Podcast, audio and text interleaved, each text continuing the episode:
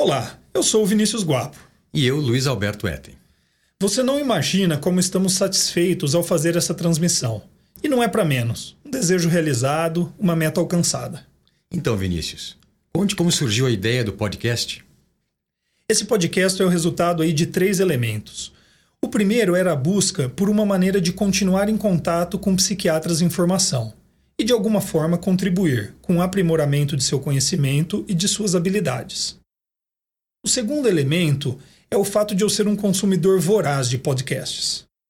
E o terceiro, Luiz Alberto, foi ter encontrado você, um amigo empolgado, experiente, extremamente eficiente, que agregaria valor e se esforçaria para a realização deste projeto. Ô Vinícius, obrigado.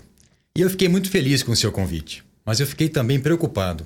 Afinal, não estava tão familiarizado como você com essa mídia e já estava tocando lá os meus projetos de divulgação de temas de psiquiatria para o público leigo.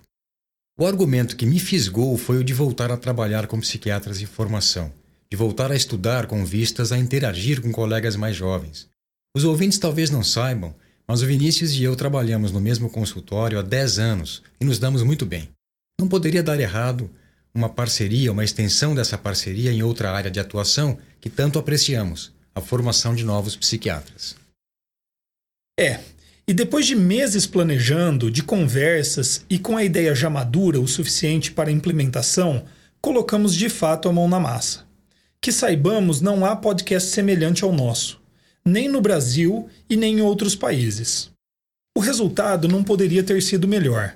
Saindo do zero e com audiência zero, o PQU Podcast termina o ano com 13 episódios no ar, mais alguns já gravados e audiência dedicada de mais de 150 psiquiatras de várias regiões do país.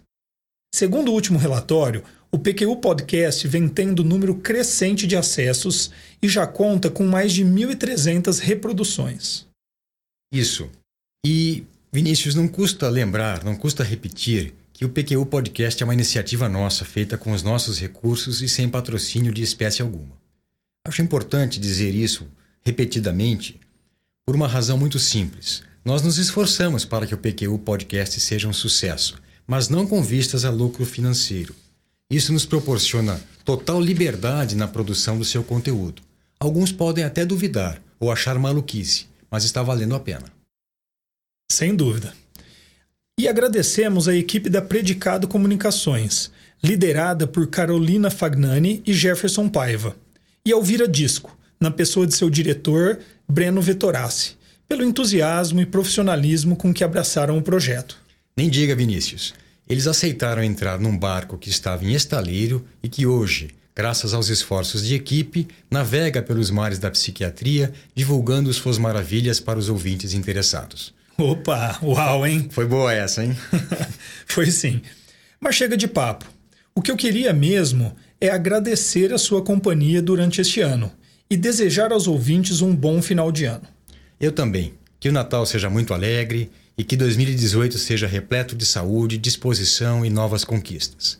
No que depender de nós, teremos novidades no PQU Podcast, seguindo sempre com o intuito de modestamente contribuir para a formação dos novos psiquiatras.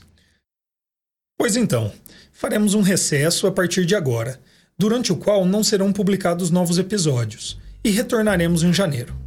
Um abraço e até o ano que vem. Um abraço e até a próxima.